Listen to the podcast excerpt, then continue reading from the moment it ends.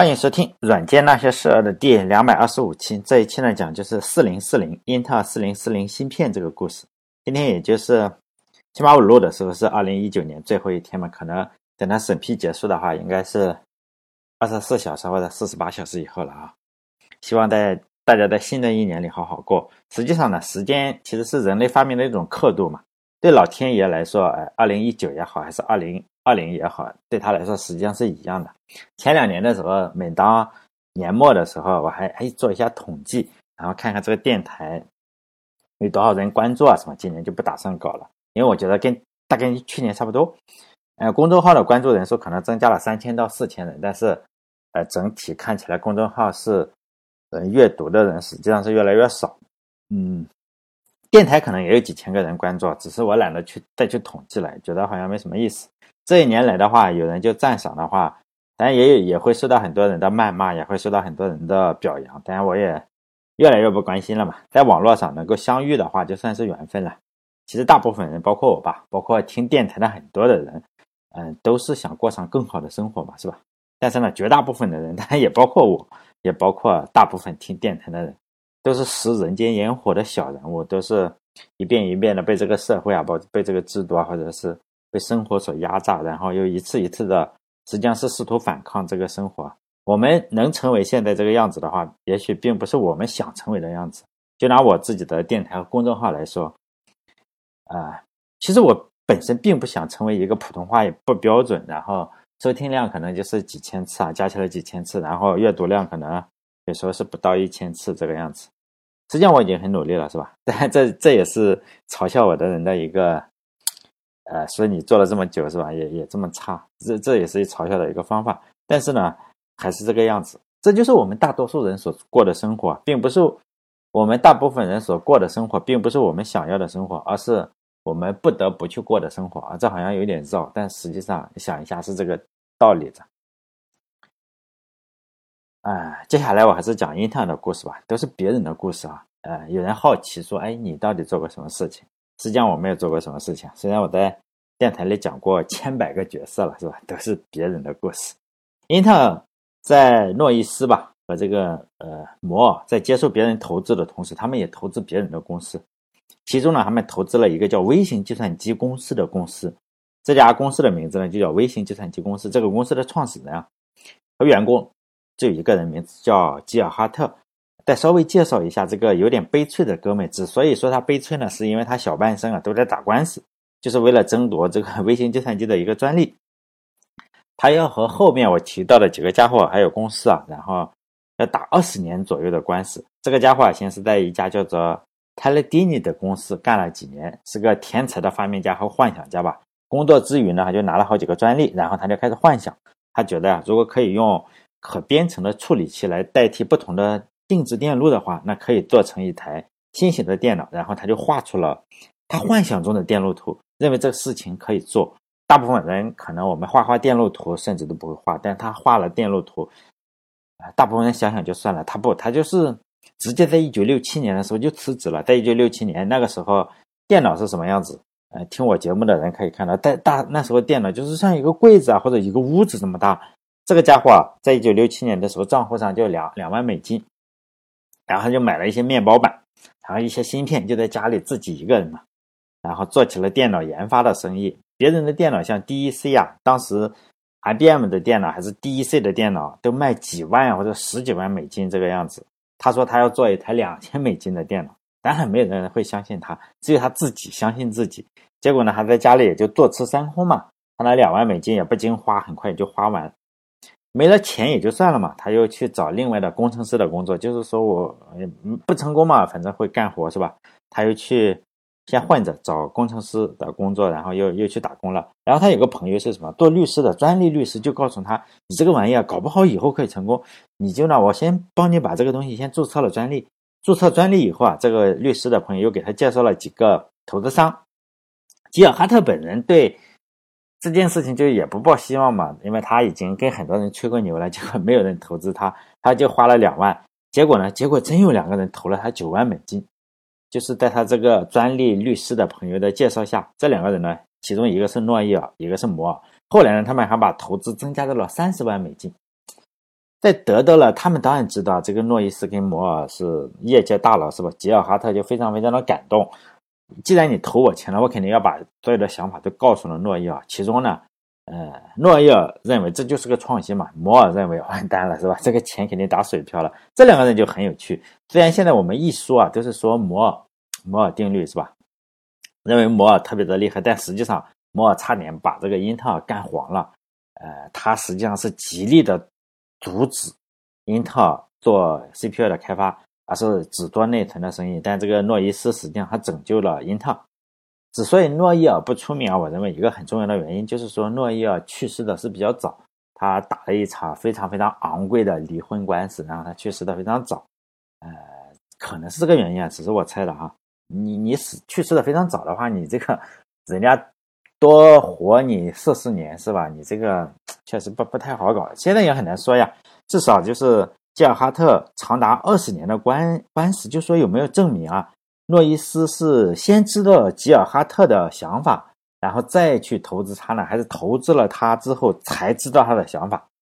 这个事情就很重要嘛，是哪个先哪个后？美国的法院也没有整明白是吧？我也不说了，反正吉尔哈特这个哥们比较苦逼，他虽然还拿了几十万美金，可能三十九万嘛，加起来看起来。路线也是对的，电路图都画出来了。但是呢，英特尔的诺伊斯他也要做一个跟吉尔哈特一样的事情，这个就没有办法竞争了。我们再回到英特尔公司，这里还要提一个更重要的人，他比吉尔哈特实际上是要强一点，但是仅仅从金钱的角度上来讲，他实际上是没有从 CPU 上赚到能体现他价值的钱。这个家伙的名字呢叫特德霍夫，这个家伙的名气实际上是非常大的。他也被普遍认为是微处理器之父。当然了，这个微处理器之父跟互联网之父差不多，就好几个。这个人呢是呃比较公认的正牌的微处理之父，他是英特尔的第十二号员工。按照惯例嘛，我说一下他的这个这个历史是吧？小时候用一句话来说的话，就是那句歌词嘛：“年少有为不自卑，懂得什么叫珍贵啊。”他是在。一九三七年十月二十八日出生在纽约州，他父亲是做什么？就在铁路上做这个呃铁路公司啊。美国是有铁路是吧？这个信号可能怎么信号传播了这个工程师，所以呢，他天天去，他天天去他父亲的这个公司里。结果呢，他就特别聪明，然后在十七岁的时候，他就拿了一个专利，这个专利就是改进他老爸公司列车的信号系统，还卖了钱。他叔叔呢是个化学工程师，结果呢，他也去他老爸的。呃，公司也去他叔叔的公司，结果他就在他叔叔的公司里实验室嘛，然后做实验。在结果呢，做实验做得非常好，在没有任何上化学课的情况下，就直接去裸考，不只是裸考，他还没有上过化学课，然后就去参加纽约州的这个化学考试，然后只减了五分，一百分的题得了九十五分，非常非常厉害，没上过课。所以呢，我觉得这个动手啊还是非常重要哈，你这个。知识动手可能记忆力更深刻，所以呢，他在高中之后，然后又怎么去上大学就不说了哈。这个课程肯定全 A，全 A 的成绩就去了斯坦福大学读博士。他的导师就是硅谷创始人特曼。这个我在讲这个电台里，啊，电台里前面那些期里讲过斯坦福大学这个特曼教授非常厉害，哎，讲过这个教授，他的老师就是这个教授特曼公司这个特曼。当仙童公司有搞不定的事情的时候，有时候就会向斯坦福大学求助嘛。每次呢，就是这个是吧？这个家伙就来来解答一下，然后呢非常厉害了。比如说公司搞不定，哎，你帮忙搞是吧？这个你这个名声就非常好。实际上还在斯坦福大学就一下子就混到了教授，混了六七年。嗯，英特尔成立之后啊，就来找他加盟，所以呢，他就加盟了英特尔公司。他是英特尔公司的第十二号员工，呃。也是第一个项目呢，他是就改进了诺伊斯和摩尔的设计，因此他的技术主导了我上两上一期上两期讲的这个幺幺零三这个存储芯片的主要技术就是他做的，就是在摩尔跟诺伊斯设计的那个芯片呢是要达成一个功能是要四个芯四个晶体管，但是呢它只用三个晶体管就会达到，我们可以想象非常厉害是吧？就一下子减少了一个。在英特尔也碰到一些问题的时候，虽然就是说呃。存储器嘛，这个幺幺零三这个存储器已经比较赚钱了，但是赚的不够多，毕竟在一九六九年底的时候，英特尔公司已经有一百多个员工了，每个人都是高学历嘛，科学家。你看看这个从斯坦福大学的教授拉过来，薪水你肯定不能给很少，只忽悠肯定是不行。因此呢，他赚钱的速度赶不上花钱的速度。诺伊斯啊，只能是开源，但不能节流。那像我们这边哈，有些公司要黄了，妈的工员工的工资不发了，我们不这里不经常嘛？就节流是不行的，你一节流，这些天才科学家马上就跑。开源的方法就是说，它有个方法，就是说，你只要给的价格是合适的话，英特尔公司有非常多的天才，是吧？英特尔我可以接私活，只要你们公司搞不定的电路项目，英特尔可以搞。结果就真的有一家日本公司叫上门来了，当然这家日本公司也没搞定这个项目，是吧？英特尔的公司最后也没太搞定，最后还退了人家百分之六十的钱。但是这个产品呢，确实改变了这个英特尔整个公司。这家公司啊叫。呃，中文名我翻一下，就叫日本计算机公司，它就 Japan 什么 Computer 呃 Company，这个很奇怪是吧？为什么叫日本计算机公司？难道中国能够注册一家公司叫中国计算机公司吗？应该不能是吧？但可能日本资本主义无所谓。这家日本的计算机公司啊，想做一台计算器，并不是计算机哈，叫 BZCom，它要用到十一个定制电路，就是说呢，他们已经想好了定制电路大概怎么搞，但是呢。总归是没有搞定，就让英特尔来帮忙搞这个项目。有谁就来的这个霍夫是吧？特呃特德霍夫来负责，就是微处理器之父。这个日本公司啊有个硬性要求，就是说，呃，这一个计算器并不是计算机啊，价格一定要很低，要降到三千美金，就是说还是很高了啊，但是比当时市面上那些要低很多。如果这个事情搞成了呢，就给十万美元。日本人比较讲义气，就先把这个十万美金就付了。有个说法就是说，霍夫嗯对这个计算器是不太感兴趣的，他感兴趣的是价格。因为当时同档次的计算机，比如说 Unix 的那个 PDP 七，就是写 Unix 的那个，哎，我前面讲过那个 PDP 七，大概要一万多美金。但你这个一下子砍掉了四分之一，是吧？也就不是砍掉了四分之一，只要人家的四分之一，一下砍掉了百分之七十五，就这个样子。然后呢，这个三千美金就非常有吸引力，然后他就一直思考如何把价格降到三千美元。然后据说霍夫就到海滩度假的时候，有一个叫什么什么特别漂亮的岛哈，我我搜了一下，我做这个节目我翻书的时候我搜了一下那个岛，看起来照片是很漂亮。然后 他说他在那个海岛度假的时候想到了方案，然后我在搜的时候我就想到了，现在我比如说我是一事无成，是不是因为我没有钱去这个海岛度假？因为我事业。一事无成是吧？所以没有钱，我就没有钱去海岛，也就想不出好办法来赚钱是吧？想不了好办法赚钱，又没法去海岛度假，所以呢是吧？死循环。不管怎么说了，人家霍夫就在海岛上想到了这个方案，他认为他可以把这个十几个、十一个独立、独独立的这个呃电路，然后改成什么？改到一个芯，改到四个芯片，做成芯片，然后以芯片为基础，然后呢？再加两个存储芯片，还有一个存数据，一个存程序，这样就搞定了，就降低成本。这个方案啊，和我前面讲到的那个吉尔哈特他们后来打官司，那个想法是一样的。更巧合的是，吉尔哈特他当时是接受了诺伊斯的投资，他把这个想法告诉了诺伊斯。霍夫呢是诺伊斯的下属，他也告诉了诺伊斯相同的想法。诺伊斯是设计芯片的高手，比如说你是设计芯片的高手，你在。很近的一段时间内，突然有两个人告诉你，他们有个好好点子，而且你也知道这两个人不认识，他们竟然同时想到了同一个方法，你心里是不是觉得，哎，这个东西有的搞头是吧？呃，当然，霍夫的设计是四个基本的元件，就每个元件都是一个芯片，一块是固定的只读的这个呃 ROM 这个芯片，就是存储的这块芯片，就是说我电脑关机了，仍然可以存储数据，就相当于我们今天的硬盘。这个芯片里还要存储一些启动的指令，以便我电脑开机的时候一下子就顺便启动这个电脑。就是就是现在我们现在电脑的雏形了，但他能想出来也非常厉害哈。哎，就是说后来这个冯诺依曼怎么拼都是冯诺依曼的结构，这个就是人家冯诺依曼厉害了啊。实际上他跟冯诺依曼，哎也也不好说是吧？但是大家都认为是冯诺依曼结构，你就只能是冯诺依曼结构了。他先提出来的，但你说这个。呃，比如说这个吉尔哈特跟霍夫是不是看过冯诺依曼？我认为是可能是看过，也许人家没看过，不不知道哈。他们还设计了第二块芯片，就是输入输出芯片，可以说我从键盘啊、纸带啊或者显示器上来输入输出信息。第三块芯片就是高速暂存存储器，也叫呃 RAM，就是说随机存，叫随机存取存储芯片，就是我们的内存啊。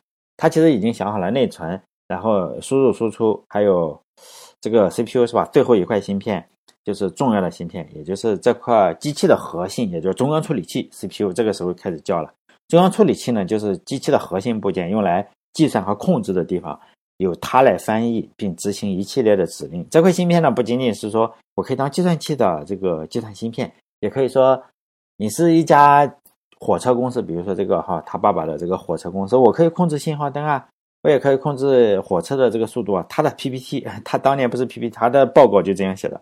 你是电梯公司的话，我也可以给你做电梯，做控制开门关门。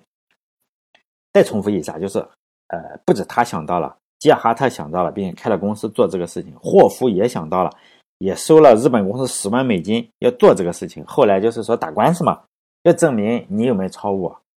这个事情交给就是说 讲不清楚。美国一如果讲得清楚的话，也不会这个官司打二十年是吧？我也不好乱说。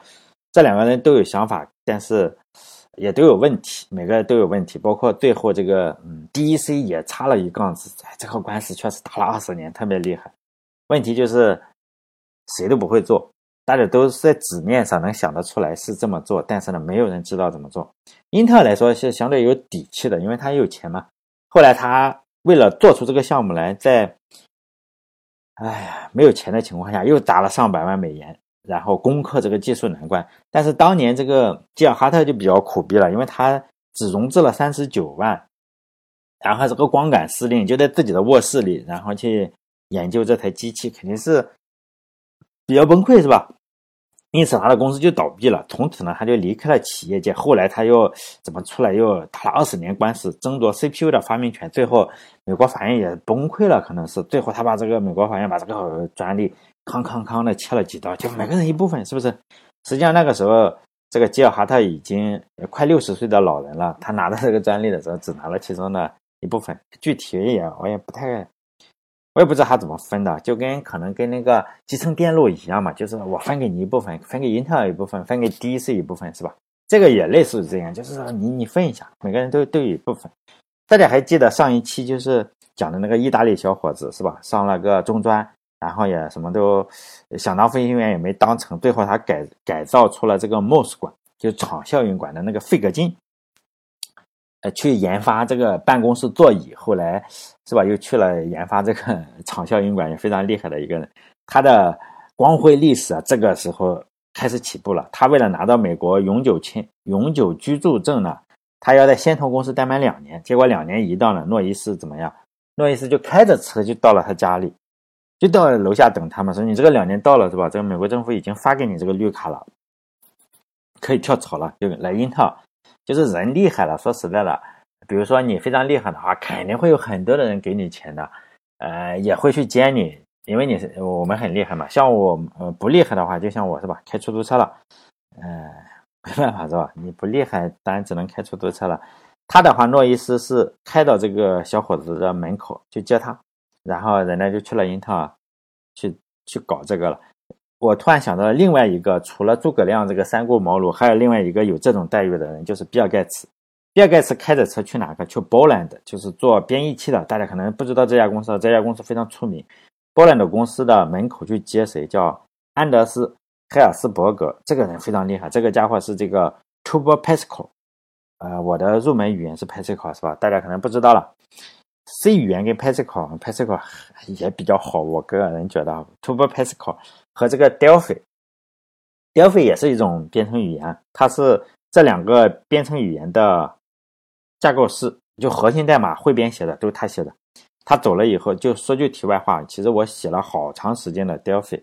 我个人觉得，就是在用 Windows 九八和 Windows 两千那个年代，还有 Windows XP 的那个年代，哈，呃，我实际上是从 Windows 九八开始写软件的。这个 Delphi 真的是挺好用的。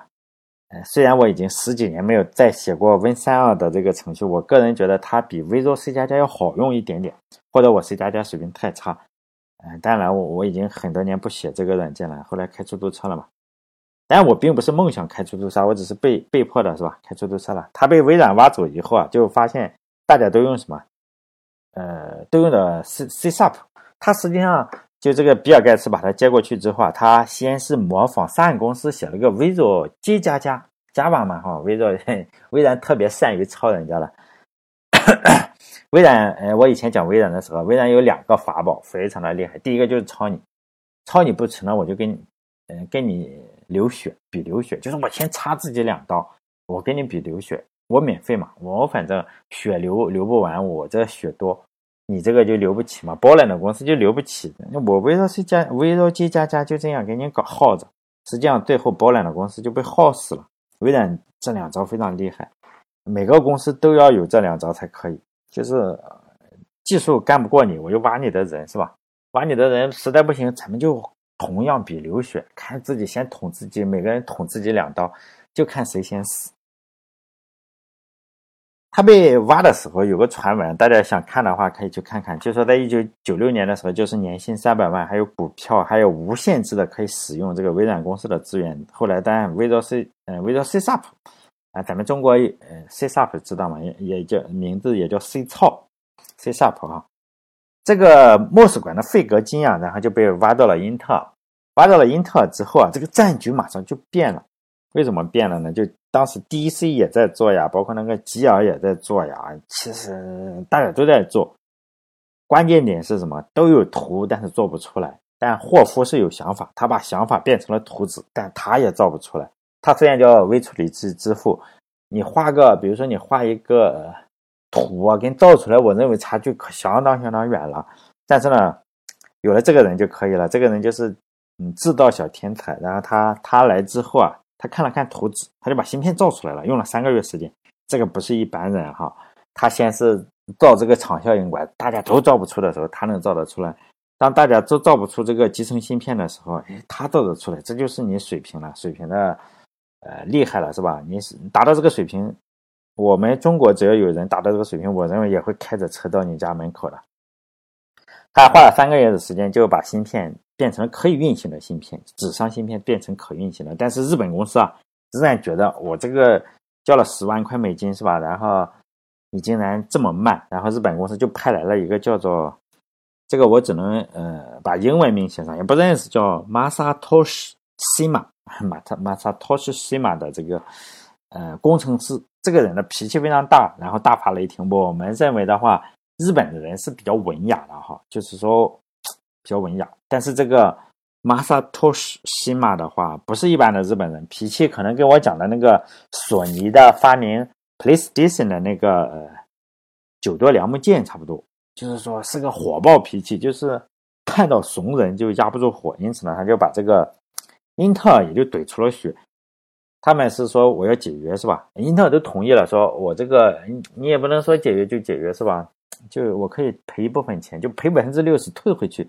你已经交了个十万美金了是吧？他们就不停的谈这个合同，但是这个妈叫 C 马哈是妈哈 C 马就是说你这个必须要赔偿要什么？最后他们反正谈了一个很很严重的一个合同吧。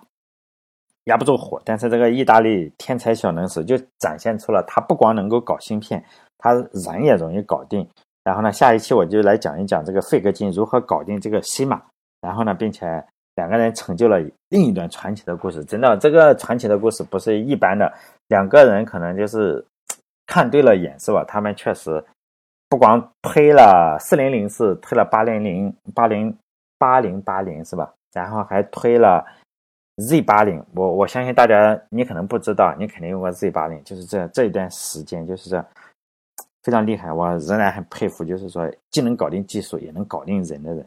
下一期呢，就讲一下如何搞定是吗？哎，好了，这一期就讲到这里。最后呢，祝大家听到节目的时候，应该是中国有个审查呀，我实际上是不能够上传上去。我今天录了，我都是先上传上去，然后呢，等到平台要审批。